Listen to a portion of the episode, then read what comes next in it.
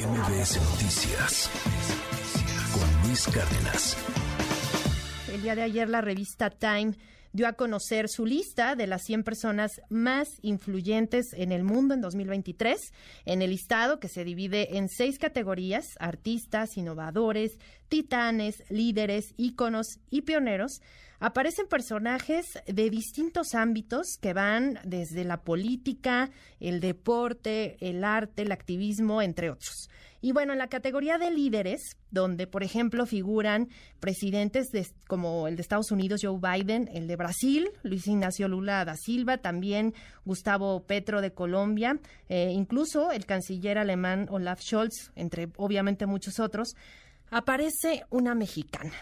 ¿Quién es esta mexicana? Es María, María Herrera una madre buscadora de sus cuatro hijos desaparecidos y justamente esta mañana nos acompaña vía telefónica en la primera emisión de MBS Noticias. Señora María, le agradezco enormemente estos minutitos. Hola. Hola, ¿cómo está, este, señora María? Pues cuéntenos, gracias por tomarnos la llamada y bueno, pues este reconocimiento a la muy dolorosa y muy difícil labor que usted ha emprendido desde, pues sí, agosto, desde el 2008, cuando pues sus hijos lamentablemente eh, desaparecen, Jesús Salvador y Raúl en, en Guerrero y después pues dos años más adelante también desaparecen otros de sus hijos, dos de sus hijos, Gustavo y Luis Armando en Veracruz. Bueno, pues esto sin duda el aparecer en esta en esta lista de las 100 personas más influyentes en el mundo considera que es una muestra de que pues a lo largo de tantos años que ya usted ha estado trabajando y, pues sí enfrentando situaciones muy complicadas, eh, por lo menos ya se ha podido dimensionar el problema de los desaparecidos en México. Así es. Desgraciadamente, yo no debería estar aquí, pero pues aquí me tienen porque Así es. el Estado mexicano, es la falta de gobernabilidad lo que nos tiene sumergidos en este dolor y a raíz de eso estamos haciendo todo, todo lo humanamente posible por buscar y encontrar a nuestros hijos. Así es. Adelante. Este reconocimiento yo quisiera más bien que se tomara para todas las madres, familiares, hermanos, padres, que ya estamos en esta lucha buscando a nuestros hijos. Así es. Y además, eh, importante destacar el texto que la propia revista Time eh, publica eh, respecto a su caso. Em, es importante señalar lo que dice y, les quiero compartir un, fragmentito eh, de lo que dice. Dice la, la, conocida cariñosamente como Doña Mari, ayudó a fundar en 2014 una red nacional de colectivos locales que enseñan a las personas cómo investigar la desaparición de un ser querido.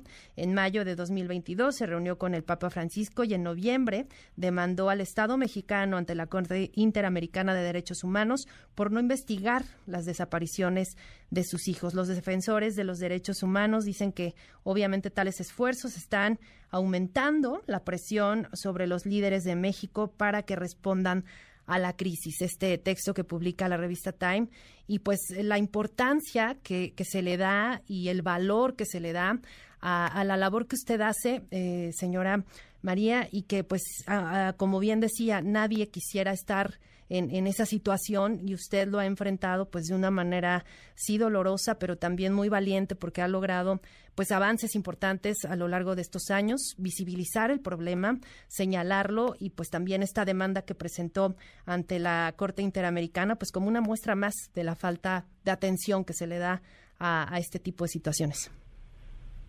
Así es pero quiero decirle también que esto se ha ido logrando gracias a la participación de mucha gente solidaria que sin tener un familiar desaparecido cree en nuestro dolor, en nuestro sufrimiento y lo abraza y nos sigue de tal manera que nos da ese acompañamiento incondicional y que son dignos, la verdad, todos estos grupos de jóvenes que nos acompañan, jóvenes, personas mayores que nos acompañan sin tener un familiar desaparecido. Los que tenemos un familiar desaparecido, pues estamos poniendo el corazón y toda nuestra energía en encontrar a nuestros familiares. Pero hay personitas que sin tenerlo están con nosotros. Yo quisiera que esto lo tomara la sociedad como, pues, no sé, una bandera y cada, cada persona buscara la forma de cómo colaborar para poder encontrar a nuestros seres queridos, que nos pasen información, que nos digan dónde pudieran estar, dónde vieron algo extraño, dónde supieron o escucharon algo, para de esa manera poder dar con el paradero de nuestros hijos. ¿Qué considera que ha cambiado en este país desde aquel 2008 eh, donde usted empezó esta búsqueda incansable a la fecha. Ha usted obviamente caminado, como bien nos, nos comenta, con otros colectivos, con otras personas que, que, los han acompañado y que surgieron desde aquellos años, eh, eh, cuando inició la, la, llamada guerra contra el narco, pero también usted ha participado en muchísimos foros, obviamente impulsado muchos eh, proyectos, incluso leyes, pero pues tristemente el, el fenómeno de, de la desaparición no para. ¿Qué, considera que, haya cambiado o no en nuestro país? Sí, la verdad, eh, yo no siento que haya cambiado para bien, al contrario, esta estrategia de abrazos, no balazos, yo quiero decirle que los abrazos tal vez se los estén dando el mismo presidente a estos delincuentes, pero los balazos no los están dando ellos a nosotros, porque nos han matado a varias compañeras buscadoras, buscan la forma de amedrentar, de asustarnos para que no nos sigamos en estas búsquedas, pero no lo van a lograr porque es más fuerte el amor, el dolor que el miedo que podamos tener. Yo más que nada quisiera que ahora que se dio esta oportunidad, porque Dios sabe por qué hace las cosas, que se visibilice toda esta situación que estamos viviendo y que de una forma u otra la sociedad se dé por enterada de que no es porque andaban haciendo algo malo, no es porque se lo buscaron, no es porque en algo andaban, ¿no? Decirle a toda la sociedad que únicamente están en sus casas esperando a ver a qué hora les toca o eh, pensando en que jamás les va a tocar. Y eso no es verdad, porque les puede tocar en cualquier momento y lo que necesitamos es la unión, la fuerza de la sociedad para que esta situación pueda cambiar, porque si le damos por el lado del gobierno, ellos ya tienen cimentado lo que van a hacer, cómo lo van a hacer y de qué manera. Y la sociedad somos quienes podemos imponernos y podemos, lograr un cambio. ya lo hemos estado viendo, porque la verdad es que ahorita se están agrupando de diferentes organizaciones para autoprotegerse, porque la verdad vemos que el gobierno de aquí no ha podido detener esta ola de delincuencia, de dolor, de sufrimiento, de masacres que tenemos en el país. Me gustaría preguntarle cómo, cómo ha visto esta nueva estrategia que, se implementó a través de, de la Guardia Nacional. Eh, evidentemente hemos visto muchos, muchos hechos violentos todavía. Ya nos, nos decía y lo hemos también registrado los medios eh, las maneras que ustedes tienen que, que buscar de apoyo, eh, porque muchas veces la propia Comisión Ejecutiva de Atención a Víctimas pues no les presta las herramientas suficientes y no me refiero a, lo básico, me refiero al apoyo, al acompañamiento, a la seguridad que requieren para ir a buscar con sus propias manos en, en zonas sumamente, sumamente peligrosas y violentas, eh, pues por su propia cuenta sus seres queridos. Así es, porque mire, a las personas generalmente en los estados, sabiendo que en los estados fue donde se cometió el ilícito, los mandan a que, a que hagan sus denuncias ahí, a sabiendas de que en cualquier momento los mismos delincuentes que, se llevaron a su familiar los están viendo, los están desesperando, nada más no para ver qué movimientos hacen, y, y, en lugar de darles esa protección, de sacar sus expedientes y tenerlos en la federación, los tienen allá o los están mandando, queriendo mandar allá. Es un gran peligro.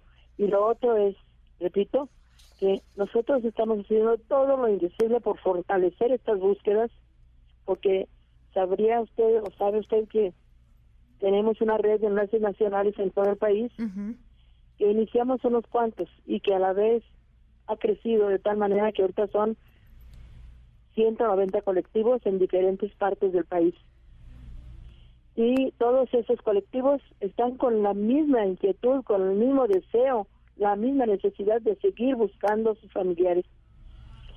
Y por parte del gobierno, en lugar de prestar herramientas de facilitar el apoyo para estas personas, pues buscan la forma de cómo amedrentar. Porque ellos bien saben quiénes son esos grupos criminales, incluso tienen hasta sus nombres. ¿Usted cree que no van a saber? No, y la colusión de, la, de las fiscalías que se ha documentado ampliamente.